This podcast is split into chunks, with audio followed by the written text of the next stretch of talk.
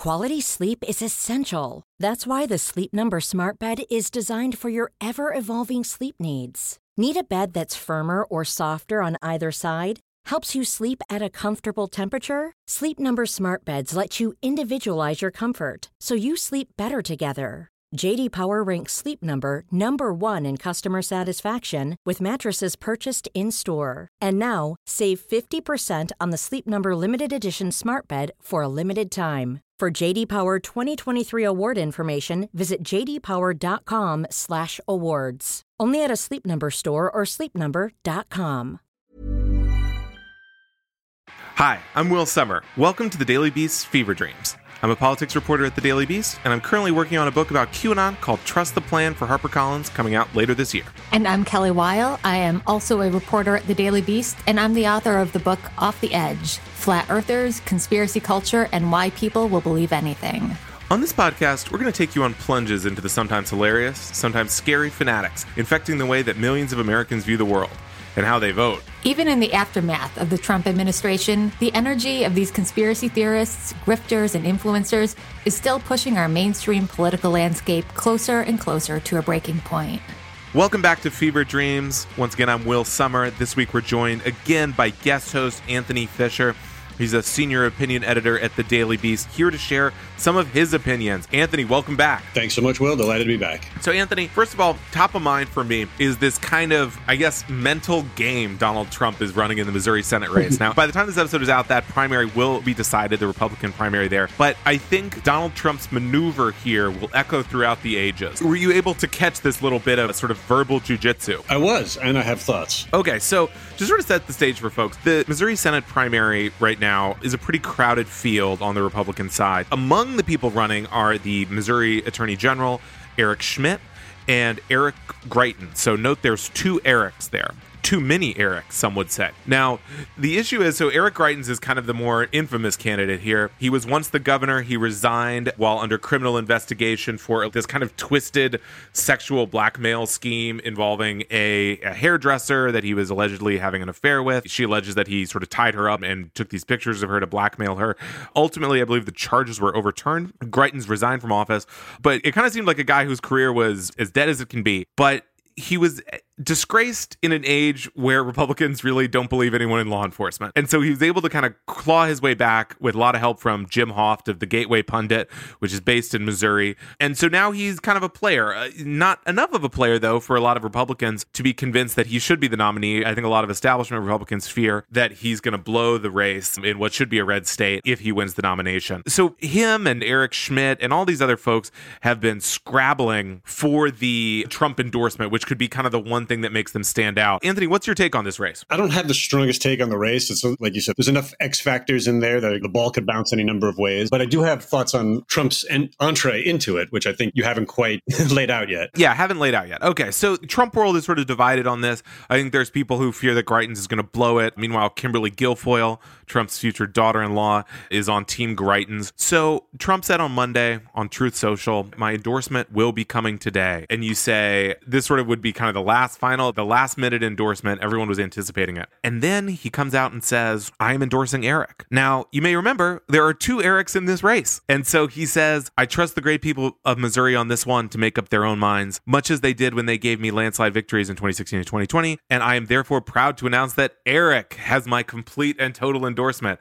Now, apparently he called both Eric Schmitt and Eric Greitens separately and said, I'm endorsing you. And then, and not said, by the way, I'm also endorsing other Eric. And so these guys were both convinced, okay, well, I'm getting the endorsement. And then it comes out and it's this weird Trump kind of wants to place a bet, he kind of doesn't. Yeah, I mean, it's classic Trump. And like an onion, there are many layers to this. My first thought was that it was just a straight up troll and just a way to cause chaos and kind of a relatively novel way for Trump to insert himself into the political news cycle. So often, Trump and his supporters will accuse their detractors of not having a sense of humor. When he would say or do something horrible and cruel, he would be just like, oh, it's a joke, which is a very abuser tactic. But in this case, the joke joke's kind of funny that like he's inserting himself into he's trolling Republicans really. He's creating chaos. He's we don't know who he's exactly endorsing in this three-way race, but he's got a, instead of having a 50% chance of success, this endorsing Eric gives him a 66% chance of success. Who knows how it's going to shake out, but however it shakes out, somebody is probably going to be able to claim that the Trump endorsement pushed them over the edge and Trump gets to wave that flag. Well, it is sort of like part of the whole unreality of this thing where then both of these campaigns do come out and say, well, Trump endorsed us, and they don't say, but you also endorsed the other Eric. I mean, Politico had a write up on this on sort of the backroom dealings to get to the two Erics dilemma. It was essentially like someone said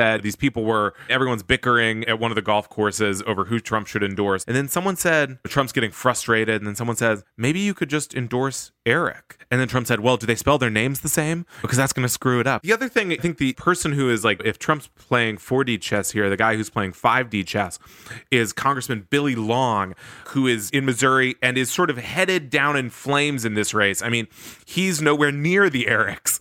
I mean, he's like pulling around sixth place. People may remember Billy Long long ago. I believe 2018, Laura Loomer interrupted a congressional hearing, and Billy Long, a former auctioneer, starts going, "We got a one, we got a two, you know, and sort of shouted her down. It was brilliant. And Laura Loomer now has claimed this is the moment Billy Long's career fell apart, and is saying all these kind of like, "Ooh, it, I savor the lamentations of my enemies." However, Billy Long, I mean, he can't stop winning. So he says now his name is not Eric, right? But he says, well, Trump said to pick between the two Erics. And on the ballot, Eric Schmitt's number two, Eric Greitens is number four. Who's between him on the ballot? Me, Billy Long. So you have to admire the optimism there.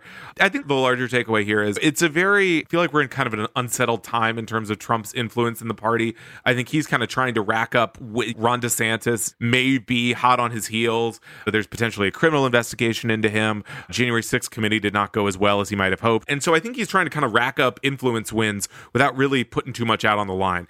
And so if this kind of Joker like move is the best he has, I think he's trying to claim somebody won. And if one of the Erics wins, I think the other Eric will be memory hold and he'll just move on from there. Yeah. I mean, many websites that cover politics have been keeping a tally of Trump's endorsement wins and loses. So this one's going to really screw things up. This one's going to need an asterisk. What I also think needs to be considered is how much money Democrats are putting into MAGA candidates. I don't know if that's been discussed in previous episodes of this show, but it's a controversial thing where the strategy from these Democratic donors is to pump up the unelectable candidate to knock off the more electable moderate Republican candidate and thereby keep the advantage in the House and the Senate. But you have a case right now with Congressman Peter Meijer in Michigan, who is a first term congressman who, not even a week into his term in Congress, voted to impeach the Republican president. And now he's facing a very, very strong challenge from a Democratic backed MAGA candidate. Well, I wonder how that, like, how Trump could take credit for those kind of wins. It's all an interesting thing. I mean, I think the question of this Democrat meddling in the, these races, it often, I think, sort of, I mean, I think it's a dumb strategy. I, I, think it's stupid. I think Republicans these days often choose the sort of the furthest right candidate they can. And so I, I don't think people should, Democrats are wise to be boosting them.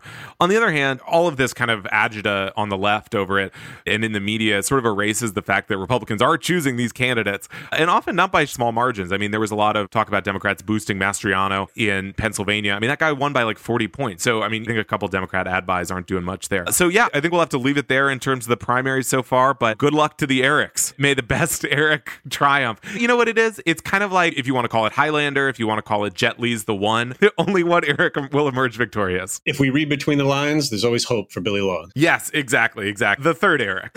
okay. All right, Anthony, I just spent 20 bucks watching a real crappy documentary. So now it's time to talk about it. It's Alex's War, the Alex Jones documentary we mentioned last week. Please tell me you have not subjected yourself to this. No, I would have shared your login had I known. Oh, shoot. Okay. I couldn't bear to make you watch this movie. So there's a lot of documentaries and quasi documentaries out there on the right. I will say most of them, it feels like kind of a stretch to even call them documentaries. Documentaries has become sort of at the same time that like a lot of apolitical YouTube stars have gotten really into making quote unquote documentaries about themselves. The right has also gotten really into these documentaries where they kind of just film a couple of their Twitter buddies talking about how great they are and then say, hey, it's a documentary. My mind, I jumped to the movie, the quote documentary about snake venom in the water turning us all into demonic serpents. 2000 Mules also follows that format. The Dinesh D'Souza Big Lie documentary, like much of it is built around Dennis Prager and Eric Metaxas and Larry Elder sitting around talking about how, how brilliant Dinesh D'Souza is for uncovering the indisputable truth about voter fraud in the 2000 election. That's a great point. I was just thinking about the new thing with 2000 Mules is one of the stars of 2000 Mules is organizing a sort of confab for the conservative elites where they're going to plot their next move. And there's like a lot of fighting over who gets invited to it. But it's called The Pit. And it's like, I guess I'll miss The Pit. It doesn't sound like a great time. So getting back to documentaries. So this is a movie called Alex's War. Now, this is a movie that is sort of a, the reason I wanted to talk about it is because I think it, first of all, it is a bit more of an actual documentary than a lot of these others. But I think it represents kind of an interesting political document because it is sort of a union between the nihilistic, quasi fascist, downtown New York, Manhattan media elite scene. Folks may remember our interview with James Pogue, who chronicled these people, all these various ties to Peter Thiel, to the Red Scare podcast, to a guy named Mencius Moldbug. And then your ties to sort of a more, more traditional conspiracy theorist right, represented by Alex Jones, by the Stop the Steal movement. So this movie was put together a woman named Alex Lee Moyer. And she has claimed this is not necessarily a pro Alex Jones movie. It's just triggered lib and Will Sommer and, and folks like that are just so upset that anyone lets Alex Jones have his piece. And she's the only one brave enough to find out exactly what his deal is. I guess I would take issue with that to begin with, because obviously we talk all the time about Alex Jones and people know what his deal is and, and he's bad. But nevertheless, I thought with the timing, as we record this, Alex Jones is set to appear to testify at the first of the Sandy Hook trials today. And so I watched this movie and I gotta say, let me put on my Gene Shalit mustache here. This movie stinks. It's two hours. It's bad. It's not good. The access to Alex Jones is essentially like a lot of what, to my mind, were sort of staged for the benefit of the documentary. Let's see Alex Jones shoot off a big sniper rifle and sort of talk about what an innocent guy he is. But yeah, I mean, Anthony, would you mind if I sort of just set up what the deal is with this movie? Sure, as long as you don't mind me following up with some questions. Yeah, please do. So basically, this movie is sort of framed around the Stop the Steal movement, and we sort of cut in and out from various sort of protests in DC that were leading up to January 6th, that it sort of climaxes with January 6th. But in the meantime, Alex Lee Moyer, the director here, gets a ton of time with Alex Jones, but not in like really enlightening ways. Like we don't see Alex Jones making his breakfast or really interacting with his kids or even really running his business from behind the scenes. We just get a lot of like Alex Jones talking about what a put upon guy he is and how he just loves finding out the truth. And and a lot of this movie is sort of set up around the idea that this is a guy who really knew what was up with the world and people laughed at him and they said he was a kook but oh he didn't like George W. Bush and all this stuff. But there's a lot of like a lot of his claims at the time even then were they have not borne out to be true. I mean this idea that there was a sort of globalist cabal not really proven to be true that he sort of portrayed portrayed as this like genius prophet about 9-11 truth. Again not true that the 9-11 attacks were an inside job. I mean it's also like a weirdly flabby documentary. I mean it is long. It's like two hours. I realized 80 minutes in and we were we were flashing back to 2004 and i was like oh god we got a long way to go. There's like just tons of footage of these protests leading up to january 6th there was one a couple weeks after the election in 2020 then another i think they have one in december they might have skipped that. It might just be the November one. No, they do have one in December. I mean, not that it matters. But I mean, it's like, all right, well, here's Alex Jones walking around, and people say, We love you, Alex Jones. And he says, Oh, thank you. I mean, there's a lot of like really ominous shots of helicopters flying over. I guess with the implication that like these are like the noted black helicopters. It's a stinker, folks. It's just not good. I mean, to me, I mean, there's a lot of interviews with like former Alex Jones cameramen who are like, Alex Jones is a great guy. But to me, I mean, look, we don't talk to his ex wife, who's famously very critical of him. I don't think there was talk with his dad. They might have brushed over it briefly.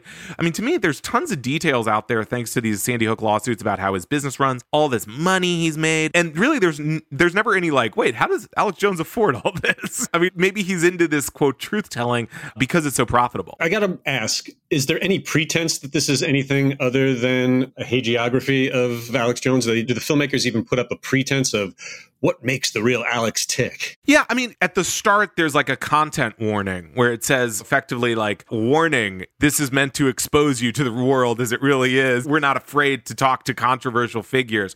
So, I mean, this is, a, I think, supposed to be kind of a, an investigation, supposedly, into what makes Alex Jones tick. But in reality, I mean, there's just huge amounts that are unexplored, I, I thought And whenever Alex Jones is talking about what a good guy he is, there's a lot of kind of stirring music. And then there's his critics are portrayed with this kind of like dun dun dun dun dun dun. And they do talk about Sandy Hook, but very briefly and is sort of I mean, look, I mean the Sandy Hook trial and everything gives you kind of a built-in arc if you wanted to make a documentary. But we don't get into that really. Then Alex Jones says, like, look, I apologize. What more do they want? I apologize several years later. And it's like, well, it's called a lawsuit and damages. we have a legal system. You don't just get to apologize. It doesn't get into all of his various legal maneuvers, his, his sort of unprecedented level of legal kind of whining and scheming to avoid going to trial on this. The other thing for me was it just never mentioned Pizzagate at all, as best I could tell. I mean, there might have been a brief one. I mean, if the subject of your documentary was read by a guy who then acts on those conspiracy theories to go shoot up a pizzeria full of children. I think I would include that in the documentary. So I guess the audience for this wouldn't be the people who are already hardcore Alex Jones fans. Because remember, Alex Jones is banned from most mainstream social media platforms. So you have to kind of seek him out at this point. You can find him, but you do have to seek him out. So would this documentary be for people who I guess are maybe Fox News viewers, people who like aren't really in the, the conspiracy theory internet rabbit hole, but don't trust the liberal mainstream media, and they've heard about this Alex Jones guy and they don't like this Sandy Hook thing, but Tucker Carlson seems to like him and Glenn Greenwald seems to like him. So is there something there? Would you say that this is the tone they're going for, like the audience they're trying to capture here? That's a great question. I mean, I, I think it definitely comes across as sort of an attempt at an Alex Jones image rehab project. And I think it also, like like I said, I, I think it's sort of meant to bridge the gap between sort of nihilist internet young folks, internet addled young people who are like, maybe I don't buy into 9 11 truth or what have you, but isn't the guy who says the frogs are gay epic? And sort of how can we square the circle here? And so it gives you sort of, I, I think, an ironic distance to set it up so it's like these triggered liberals are upset about Alex Jones, but he's just kind of a funny entertainer.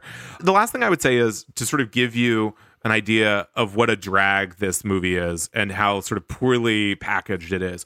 If you would like to see footage of Alex Jones peeing on the pre explosion Georgia Guidestones, this movie has you covered because there's a whole segment about Alex Jones visits the Georgia Guidestones and pees on them. To what end? None, basically. I mean, it's just like this guy doesn't like the Guidestones, which we have not mentioned in the movie up till now and which will never reappear. I had never actually even heard of the Georgia Guidestones until they got blown up. Can you talk a little bit about like why this is such an obsession with the anti-globalist right? Sure. Yeah. I mean, so these are the, the guidestones we mentioned here in the past. Basically, these were sort of mysterious stones that were put up, these giant tablets in Georgia that appear to have been built to sort of guide humanity through a post-nuclear future. But they also had these remarks about sort of limiting the human population and various eugenicist ideas. So Alex Jones, I mean, in, in his case, he latches onto this idea that Ted Turner of CNN fame built these guidestones in the 80s. This is another thing I, w- I would say about this documentary is there's never a point. I mean, Alex Jones is a guy who this may seem obvious to folks, but is just an insane liar, and he lies constantly, both about current events but also about his own background. And so when this documentary is asking you to take Alex Jones at his word that either Ted Turner built these things and there's never a thing that says like that's not true, or his idea that Fox News was just so desperate to hire him, again, not true. I mean, I think in terms of the amount of lies that can be packed into a single Alex Jones episode or or into sort of any description he gives of his biography. I mean, I think the folks at the Knowledge Fight podcast, who we've had on in the past, really nail it. I mean, you could spend you could spend an entire podcast just about like a 15 minute segment on his show. And so I think for me, that was the real issue with this documentary was like just that he seemed to be constantly lying. There was really no counterweight presented. So in conclusion, Alex's war more like Will's War to finish this crappy documentary so we could talk about it on the podcast. you get our Purple Heart. Thank you. Thank you very much.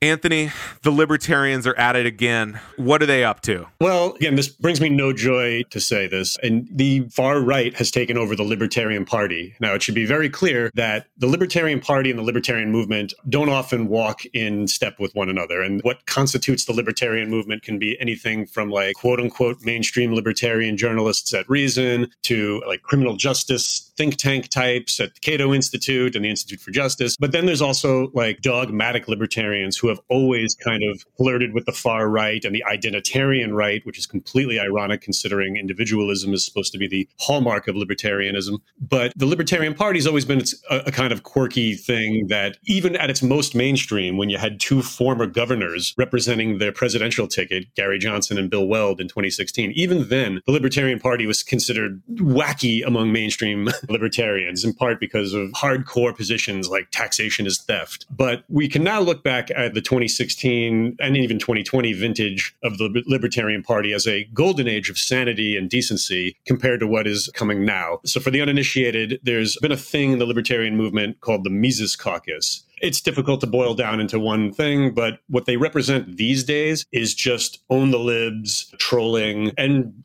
overt flirtations with homophobia, racism, xenophobia, some disgusting stuff, which, again, particularly ironic considering the Libertarian Party has actually been ahead of the curve on a lot of social issues like gay marriage, drug legalization, abolishing the death penalty, liberalizing immigration laws. And so now, basically, the party, which is notable in electoral politics for being the only third party that usually has access to almost all 50 presidential ballots Sometimes it's a little less, but they've always done better than every other third party, including the Green Party, at, at obtaining ballot access. They've done that through like the boring work of like getting the signatures and things like that. What the Libertarian Party is now appears to be on a it appears to be on a murder suicide mission with itself because the Mises Caucus has taken over the party. The first thing they did was repudiate past Libertarian Party statements about inclusivity and denouncing racism. All this stuff is just too squishy and lefty and collectivist for the new Mises vintage of the Libertarian Party. And Jeet Heer has a who is not a libertarian libertarian, but is, is a libertarian watcher a lot, has a piece in The Nation titled The Libertarian Party Goes Alt Right, which tough but fair.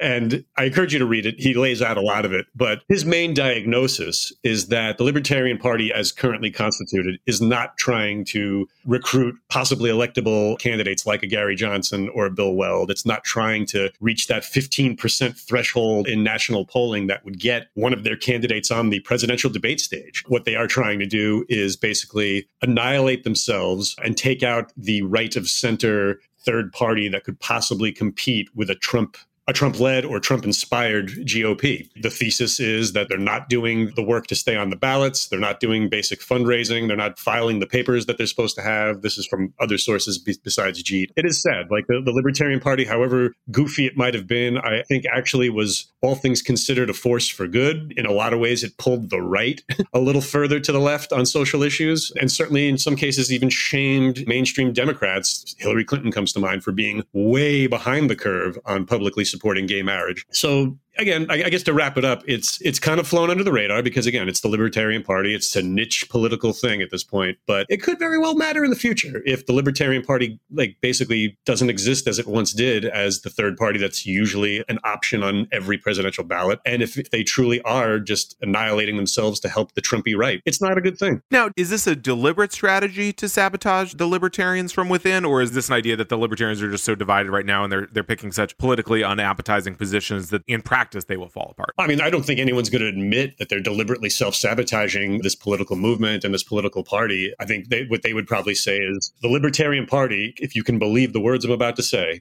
the Libertarian Party got too woke for the Mises Caucus. Like a lot of it is messaging. They haven't deleted the old Libertarian Party tweets. So if you go to the, I think it's at LP National, the National Libertarian Party's official Twitter, and just scan some tweets from 2020, 2021, and scan a handful of tweets from the last couple of months. It's a split personality. They're not speaking the same language. And they're even quote tweeting past Libertarian Party tweets, mocking them. I've never seen anything like this. You're not just like taking the party in a different direction, you're repudiating and savaging everything it stood for two seconds ago. So, if you could expand on this a little more, I mean, what is sort of the ideological argument from the Mises people in favor of, say, sort of a backlash towards gay rights, which I, which I would think of as sort of a foundational, like American Libertarian Party position. I don't want to say the wrong thing, but I don't think that they've taken official stands against LGBTQ rights. They've just kind of propped up voices that are in that world. Again, I don't want to say the wrong thing, but it's my understanding that they removed some kind of anti-bigotry plank from the platform. Just just removed it. Didn't put a pro-bigotry plank in there, but notably removed the anti-bigotry plank. And at the time, I've been saying saving these in my bookmarks for a couple months because this convention was in late May. But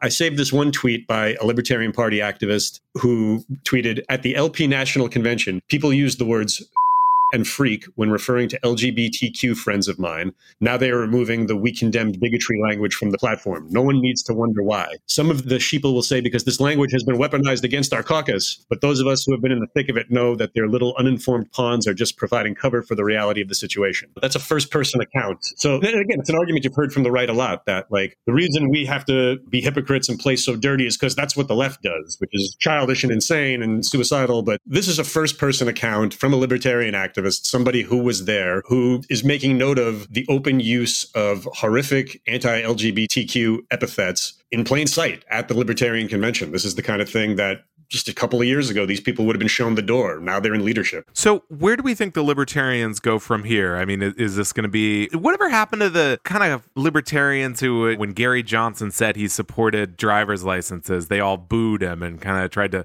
cast him out of the party? I mean, where are those guys? I mean, are they going to retake the party? I don't know. People who were in recent leadership, like the former LP chair Nicholas Sarwark, he's written often about his, and even for the Daily Beast, he wrote a piece uh, a couple of months ago pointing out the hypocrisy hypocrisy of libertarian leaning Republicans like Rand Paul, who came out strongly against private businesses making their own vaccine mandate policies. I think people like him, principled libertarians, I mean, they're probably just going to have to find their voice and, and try to leave their influence through their writing and other forms of activism because the party itself, the inmates took over the asylum. And as you can imagine, the Libertarian Party convention is way smaller than a Democratic or Republican convention and therefore can be taken over by a large group of very dedicated, loud activists. So I don't know where the good guys are going to go from here. All right. We'll be keeping an eye on those libertarians. Let's see if those, I believe their symbol is the porcupine. Let's see if those porcupines can get it together. So, Will, who's our guest today? All right. This week on Fever Dreams, we have Matthew Remski. He's a co host of the Conspirituality podcast. That's a combination of conspiracy theories and spirituality. He's a guy who has been up close with these sort of new age cults and conspiracy theories at the intersection. Talks about the intersection of let's say yoga qanon and aliens and weird medical stuff. And so i think he seems like a pretty chilled out guy himself. So I, I, think he offers some insight into how people get into conspiracy theory movements through new age belief systems and sort of a quest for a deeper understanding of spirituality and how that leads you into talking to gray aliens and stuff like that. So i think it should be good Cool fact a crocodile can't stick out its tongue. Also, you can get health insurance for a month or just under a year in some states. United Healthcare short term insurance plans, underwritten by Golden Rule Insurance Company, offer flexible, budget friendly coverage for you. Learn more at uh1.com.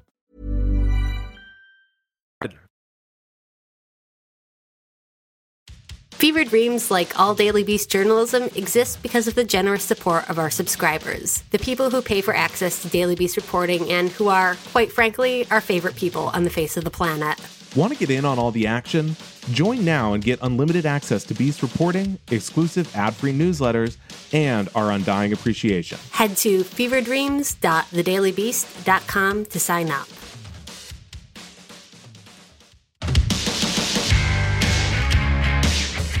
Okay, this week on Fever Dreams, we have Matthew Remski. He's a co host of the Conspirituality podcast. Matthew, welcome aboard. Thank you so much for the invite, Will. Great to be here. Great. Well, first of all, I think people might be wondering what do you mean by conspirituality and what does that encompass? Well, the term comes from a really fantastic academic paper in 2011 published by a sociologist of religion named David Voas and an independent researcher named Charlotte Ward. Ward's kind of an interesting character. I might I might say a little bit more about her in a bit, but they coined the term as a kind of portmanteau of the union that they were seeing between what they described as a male dominated fascination with political cynicism and conspiracism with a female dominated fascination with New Age aspirations and the coming enlightened way of life. And what they describe in their paper is this kind of paradoxical movement that acknowledges, sometimes with a lot of both sincerity but also accuracy, that there are many things that are going wrong in the world structurally. There are many things that human beings in general should be worried about, but that all of those things are kind of coalesced in their unfolding under the plan of an evil cabal, which will be familiar to listeners of this podcast. Here's the kicker but that it's this is actually it's a positive era to be alive in because to become aware of the machinations of the cabal is to awaken to your deeper knowledge and to begin to participate in a global sort of epiphany that will bring upon a new spiritual age. Some of that kind of pattern will be familiar to people who are familiar with QAnon, but there's a much more sort of rosy and aspirational hue on the entire project that really connects the realization of the depravity of the world to the opportunity to become enlightened. So, what are some of the touchstones of this kind of thinking? I mean, it seems like there's kind of like a new age element to it, some perhaps some yoga, perhaps some alternative medicine, or kind of like a lot of nutrition stuff. I mean, what are kind of the some of the groups or some of the movements you would say fall under this conspirituality umbrella? Yeah, I mean, you're pointing towards demographics in the yoga and wellness worlds that have been active and vibrant and productive and creative over the last hundred years. And they're all in there together. What connects them is the capacity to take the three main principles of New Age thought, which would be everything happens for a purpose, nothing is as it seems, and everything is connected as being sort of foundational ways for guiding your life. If you understand these three principles in most of these fields and apply them to your diet or to your physical culture or your exercise or even to your mental health, you will begin to awaken into a more sort of enlightened state. It just so happens, though, that those same three principles are pinged by the political scientist Michael Barkun as being the foundations of conspiratorial thinking. That whatever you're seeing in the world, it's actually an illusion. There are no random events, and that things are happening towards some sort of concrete purpose. There's intentionality behind what you're seeing. And so, everybody who studies yoga or engages in mindfulness meditation or picks up a kind of globalized, otherwise indigenous healing practice like Chinese medicine or Ayurveda, they're all going to be osmotically kind of connected with these principles. On some level, they're going to be trained or they're going to train themselves to think in terms of connectivity and seeing through the veil of illusion and also understanding what the overall purpose of life is beyond the sort of like material specifics of how does a virus evolve or are you really infected or is a PCR test really going to tell you something about your life there's kind of like a wholesale rejection of conventional knowledge in these worlds. And that's kind of foundational to the way in which the influencers of conspirituality come to know things and then also spread their ideas about things. You know, that's so interesting. I mean, there's this concept of, I think the flip of conventional knowledge is sort of in the world of people who study conspiracy theories is called like stigmatized knowledge. And so this idea of whether it is, I'm going to put this like kind of special spice in my tea that I think is going to speed up my metabolism, or whether it gets into kind of darker ways of I'm going to refuse vaccines, stuff like that. This all kind of like blends together in this new age, this new age sort of blend. Then the implication is that for some people, it makes it easier to get into something like QAnon is the most obvious example. So, Matthew, you have some personal experience with this realm of conspirituality. Can you talk about that and sort of how you got interested in this? I can, but I gotta like address stigmatized knowledge for a moment because you're absolutely right. And you're referring to Barkun as well. And like the notion that there is something secret that the seeker is in touch with or finding or they are connecting with through an influencer over is like absolutely essential. And it goes right back to things like Rudolf Steiner, the founder of Waldorf education and anthroposophy, saying things in the early 20th century like, the conventional study of history won't really tell you the truth about what happened. And, and so what I do is I'm fully integrated as a spiritual being. And that means that I can read the Akashic records. And so I can understand that actually Europeans are more evolved than Asians and certainly Africans and all of his racist bullshit. But his way of knowing things is to literally say historians who evaluate evidence and then have to change their opinions about things or their readings of things based upon new evidence that's not valid. That's not really that's messy. And so i'm really going to say that i'm in touch with some sort of ultimate reality and the capacity to read what he called the akashic records. So it's a very sort of like privatized knowledge that becomes the gold standard of how to do things or how to think about yourself in these worlds.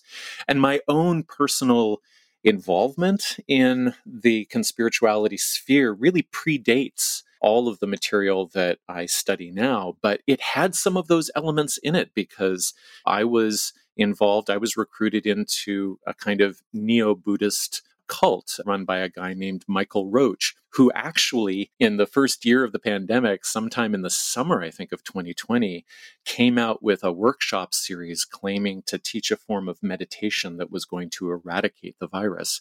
And so, I mean, those connections will always be there because we're talking about very old and sort of recycled ways of thinking. But yeah, I had my six years of enmeshment in two different cultic organizations because a number of reasons I was socially quite lost at the time. I was in the middle of deciding whether or not I was going to go back to school. I had moved countries. It was a very disorganized period in my life, and I got drawn into environments in which these ideas seem to offer something very concrete and something very centering, and also seem to tell me that actually you're at the center of making your own reality and you can decide how to be healthy and you can validate your own knowledge. Maybe you don't need to finish college and go to graduate school like the rest of your family did. So, yeah, I did have a personal experience of the kind of foundational cultures that have led to the explosion of conspirituality that we chart from about 2020. And that starts going back 15, maybe 17 years or something like that. Matthew, do you feel like how you were in that particular vulnerable time do you think that you're kind of the archetype for the people that they're looking for to recruit? Is there a through line between the type of people who would be vulnerable to these kinds of draws? It's a really great question. I mean, I think as a cult researcher and somebody who I, I know a lot about the recovery literature, there really aren't clear predictors for who gets enmeshed into high demand groups or cults. I can say that what seems consistent in the literature is that people talk about situational vulnerabilities, right? You've gotten divorced, a parent has died, you've had a cancer diagnosis, you've lost a job or something like that, and maybe you've lost a community through I don't know, being rejected or having moved or something like that. And, and you suddenly find yourself in a situation in which you need everything to change and a high demand group will meet you there if it can, and it will say, We have a complete and total answer for you. Now, they don't want everybody, however, because the person who's truly destitute, the person who really doesn't have any of their own funding, becomes a kind of social and financial burden to the high demand group. So it's not like everybody who is down on their luck or socially disconnected is automatically targeted. There's a real synergy between what the group needs and what the prospective member is lacking. And so, am I the archetype? I think, I mean, what I want to say is that the difference between me getting involved in brick and mortar cults in 1996 and 1999 is very different from the kind of online cultic environment that we see emerging around conspirituality and QAnon, in which did you really have to like go to an event? Did you have to go to a talk? Did you have to sign up for a course? Or did you just find yourself in a weird Facebook group? Like the threshold for entry is so much more subtle. It's like gossamer, really.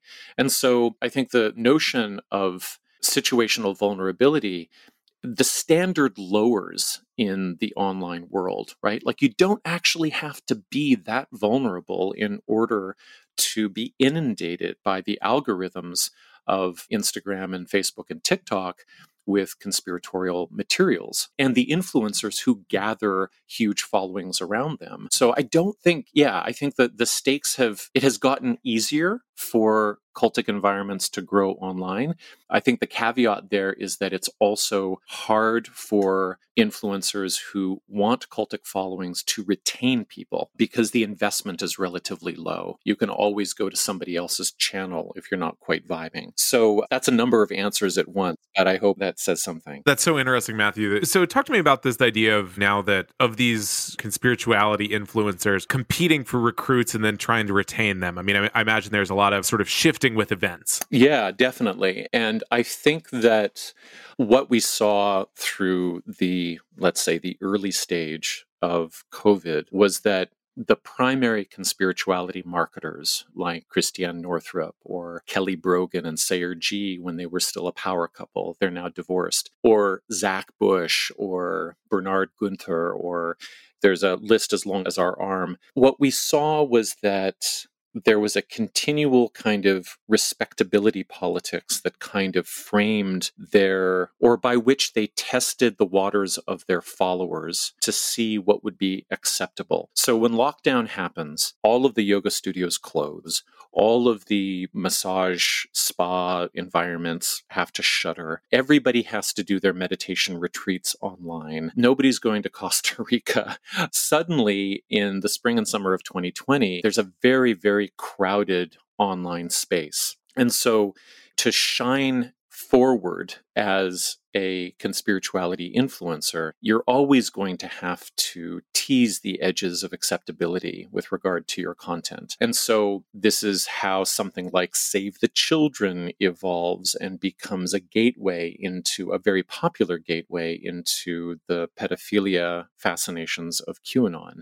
This is how the masking issue amongst health oriented conspiritualists became a gateway kind of uh, iconic subject to talk about when thinking about how children are hidden as they're being trafficked.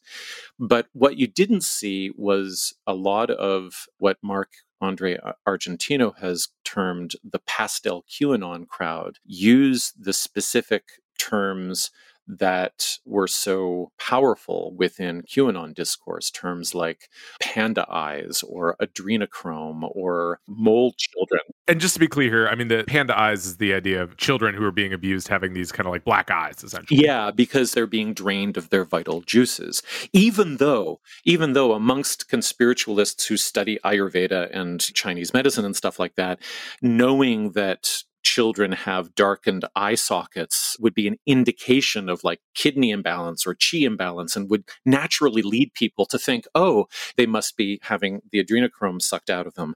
But you didn't really see a lot of energy that way. Like somebody like Sayer Ji, who runs GreenMed Info with an email newsletter that goes out to something like a half a million people almost every day, he once in a while would use a hashtag like Pizzagate is real or take the red pill. But then when I go and interview him as I do a piece on the phenomenon, he kind of like backpedals and he says, I don't really know what it means and I'm not really endorsing the view. Because I think what's at stake for conspirituality influencers is making sure that they don't lose their wellness clientele that they built up, perhaps amongst demographics that consider themselves to be progressive or even leftist over decades.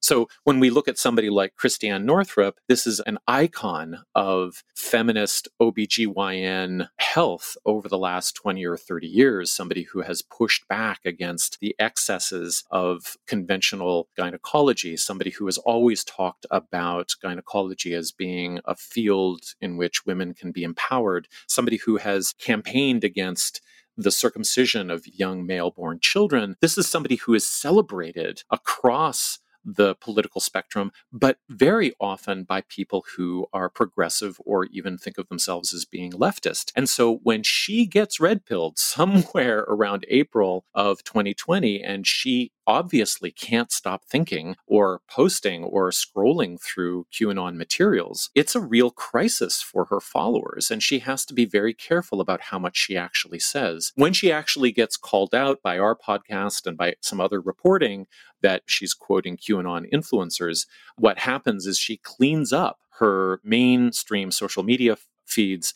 And then she puts all of the QAnon related content onto Telegram and then maintains this kind of hygienic split between her wellness demographic and her conspiracy theory demographic. So interesting you mentioned Christiane Northrup. I mean, this is not someone we've really talked about here on the podcast before, but this is someone who, as you mentioned, was like a relatively mainstream, new age sort of feminist figure. In my book, I talked to a guy, young man, whose mom got very into QAnon precisely through that pathway of saying, sort of seeing Christiane Northrup as sort of this maybe an idol is not the right word, but sort of a hero of hers. And then she starts saying, by the way, like check out this QAnon influencer and stuff like that. Well, she's responsible for the virality of Plandemic because on May 5th, it was her post to Facebook to 500,000 followers that brought that brought Plandemic out of Q, weird QAnon Facebook groups and into the mainstream. So there's a New York Times article that charts the virality of that. What do we call it? Exploit 10 mentory or something, and it takes off right on the day that she posts it to half a million followers. And that's often the function that conspirituality performs. It maintains a kind of like bourgeois glow to a presentation of health and wellness while also sort of, in the other hand, offering this terrifying vision of the world. Now, Northrup has tracked farther and farther to the right and has become more and more explicit in her extremist views to the point where now she openly talks about how she fantasizes about murdering doctors who vaccinate children. I think what's fascinating about this is that that kind of a conspiracy theory, pandemic specifically, that it launched not from like a partisan political angle, but from this spirituality angle. That's something I learned right now.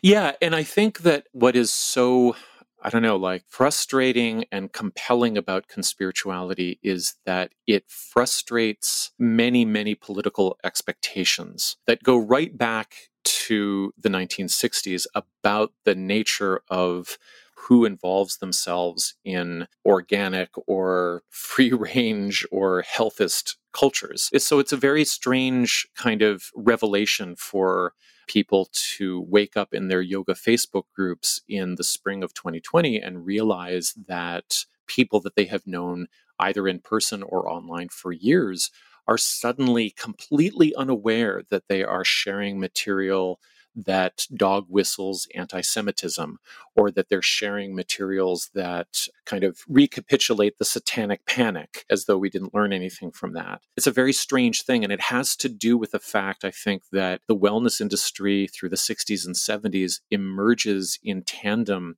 or because of, or maybe I'll even say that it embodies a kind of value placed on depoliticization. There's a big part of the wellness industry that, and this is true of yoga as well, that I think comes out of this late 60s, early 70s environment in which some pretty exhausted hippies are saying, We did our best and nothing seems to be changing. We're going to go back to the land. We're going to get a farm in Vermont. We're going to turn our focus inwards and we're going to try to change the world by changing ourselves.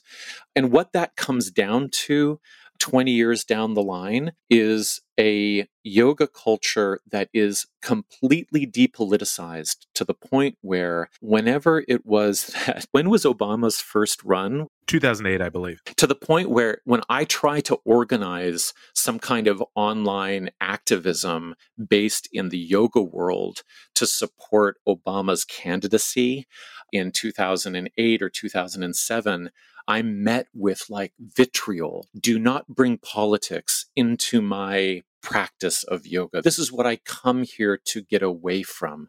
Our yoga community is about nurturing each other in the awareness of oneness or whatever.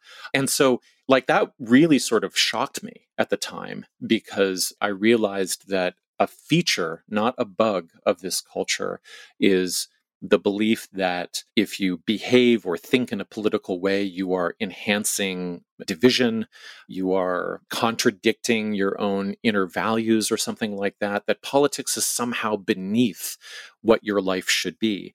And I think this spirit of depoliticization leads a whole bunch of people over decades to the position in which when 2020 rolls around, they just have no idea what's happening when a very political QAnon movement moves into their spaces and tells them a really sort of compelling story that they just can't grok in terms of its political implications. Wow. I mean, there's really so much to cover in this whole sphere, and I'm glad we have you at the Conspirituality podcast doing it. Again, that's Matthew Remski. He's the co host of the Conspirituality podcast. He's on Twitter at Matthew Remski, R E M S K I. Matthew, thank you so much for joining us. It's a pleasure, Will. Thanks so much. Thanks, Anthony. Thank you.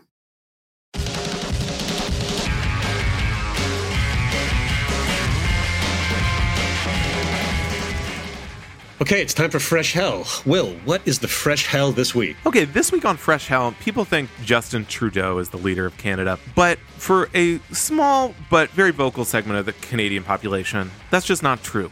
Instead, they swear allegiance to a woman named Romana Didulo, the self proclaimed QAnon Queen of Canada, a lady who is sort of riding a very offshoot, kind of fractious wave of QAnon into becoming the Queen of Canada. And people might say, well, who cares about the Queen of Canada? I live in America. Well, bad news because now she's trying to extend her reign down to America. In an article for the Daily Beast this week, I explore Didulo's attempts to establish the Kingdom of America. Now, this is a lady I've kind of avoided talking about because it's a whole kettle of fish. But this week, I thought we'd dive right into that kettle of fish. So, this is a woman who is sort of a I don't know, she's kind of an average person. She doesn't really have much claim to royalty. But back I think last year she er, started posting on Telegram, which is obviously kind of the go-to QAnon social media app these days, and saying that Q and the gang and the white hats in the American military had declared that she was the new queen of Canada. And she has a flag and all this kind of stuff. And her initial sort of rise to fame was that she said, "I'm the queen. Decree number 1, no vaccine mandates and no mask mandates." And so this really resonated with a certain amount of Canada that was really kind of fed up with these things. And people started waving her flags around. I mean, you look at some of these protests, these right-wing protests in Canada, and you might see her her purple flag. And so she has sort of built up it's hard to get a read on how many people believe she's the queen of Canada, but it's a somewhat active bunch because she issues these decrees and encourages her followers to, for example, institute the death penalty for anyone involved in giving vaccines to children. And so there was a case where a lot of people were sharing all the guns they had, that they were going to go sort of institute the death penalty decrees on, let's say, doctors who were vaccinating children. One guy, one of her followers, was arrested after he, he allegedly planned to shoot up his kid's school and was fortunately stopped over because he believed Didulo had authorized him to do this. So there's also a sovereign citizen aspect to this where they have sort of these fake laws and like a, a cop tried to arrest one of her followers on outstanding warrants and he said, no, no, I'm a subject of the queen. Justin Trudeau's law has no power over me, and he was quickly arrested. Well, you know, I think it's worth noting that Canada is still part of the Commonwealth of England, and Queen is on their money. And Queen Elizabeth, not the other Queen, Queen Didulo. Correct. Yeah. So there might be a bit of like anti-monarchist feeling here, like adding to the nationalism aspect of it. But rebellion is in the Canadian spirit. I mean, we're only a couple of decades removed from when Quebecois separatism was a real serious thing, and I was actually in a Montreal bar in the last decade that I was told told a few hours after I was there that this is a separatist bar. And it kind of showed me just like how ingrained rebellion can be into a certain part of the Canadian spirit, a lot like it is in the American spirit. But the QAnonization of anti government spirit is really attractive right now. So Queen Didulo, long live the Queen. well, she also has ties to the folks remember the famous Canadian trucker protests, kind of what she rode to fame. More recently, she has a fleet of RVs that she's using to crisscross Canada and meet with her followers. And I will say, at each of these gatherings, there's like a couple dozen people, which maybe not that many, but you see it and it's like, wow, this is pretty wacky that someone has been able to fund this woman's in between her decrees declaring, for example, the death penalty for distributing pro vaccine podcasts, she'll say, by the way, the lease on RV number two is coming up. So if anyone wants to hit me up with three grand on PayPal or what have you. So now she's expanding to America. She has this guy, she's declared the commander in chief of America, and sort of her various followers. If you say, I declare, in my case, I declare Washington, D.C. for Queen Didulo, and then she declares you, I would be His Excellency Will, which I think has an appeal for some people. The other thing I want to underline here is on this podcast, we try to talk about, particularly with QAnon and kind of its related branches, I think something that gets underplayed is the direct financial promise it offers people. So in her case, she has these decrees. She has a lot of wacky decrees, I guess is what I'm trying to say. And so she has one decree in a very, I think, kind of Canadian way that says we have to reduce the speed limit in back alleys so that more people can play street hockey in the alleys, right? And so everyone goes, yay. But the more relevant ones, I think, she says, I'm abolishing the income tax and I'm abolishing mortgages and rent. And you can pay your utility bills with IOUs backed by the Queen of Canada. And so people try to do this and they end up getting their utility bills shut off because, and I know this because then they end up in the Telegram group saying, uh, hey, Queen Didulo, Canadian Power Company cut off my power. They said they don't recognize your sovereignty. So, how does this extend to the United States now? Well, her followers have started sending kind of much the same way that they've done in Canada. They've started contacting legitimate American government officials. One of them sent a letter to the Attorney General of Florida and said, Hey, quick heads up, Queen Didulo runs the show now. So, I would encourage you to contact Ron DeSantis and start bringing our state in line. Otherwise, we'll be facing some pretty stiff penalties, whether that be capital punishment or decades in jail. So, Anthony, this might have been a fun segment, but I got a little bad news for you. Well, one of the Queen's decrees is that people, journalists who criticize her and suggest that she's not the Queen of Canada and now America, will face 30 years in prison. This is a freedom and limited government thing. Yes, exactly. The bad boys, bad boys, this can play like the jail cell clinking shut behind us as soon as Didulo manages to implement her reign. And the final thing I would say here is, while yes, it is funny, people might say, well, who cares? This is some random lady online. But I think as we've underlined, I mean, this woman, like QAnon in general, sort of gives, I think, people who are already unhinged and sort of looking for something to do with their lives, gives them a focus. And so in this case, it's number one, stop paying your bills, uh, start kind of scrapping with your local police. And then in this one alleged case, maybe shoot up a school. And so I think we're just looking at another example here of how these crazy ideas manage to worm their ways into our real lives. I mean, and just one more thing to wrap it up. What is the state of the Canadian trucker movement at this point? Did it just completely fizzle out? Yeah, that's my sense of it. I mean, somehow the American truckers who were way worse at the initial protest. They're now posted up on the National Mall and are sort of constantly getting arrested for outstanding warrants, but are managing to hang in there. Whereas the Canadian truckers are really have really dissipated. Wow, that was revolution just a few months ago.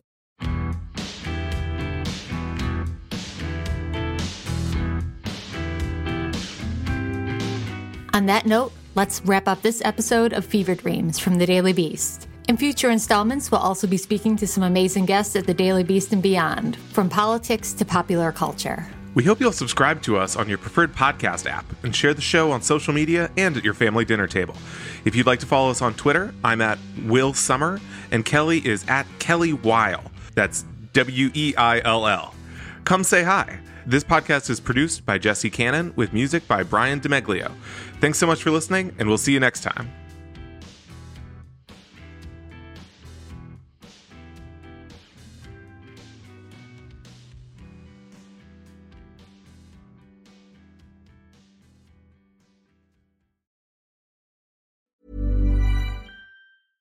Imagine the softest sheets you've ever felt. Now imagine them getting even softer over time. That's what you'll feel with Boll and Branch's organic cotton sheets. In a recent customer survey, 96% replied that Boll and Branch sheets get softer with every wash. Start getting your best night's sleep in these sheets that get softer and softer for years to come. Try their sheets with a 30-night guarantee. Plus, get 15% off your first order at bollandbranch.com. Code BUTTERY. Exclusions apply. See site for details.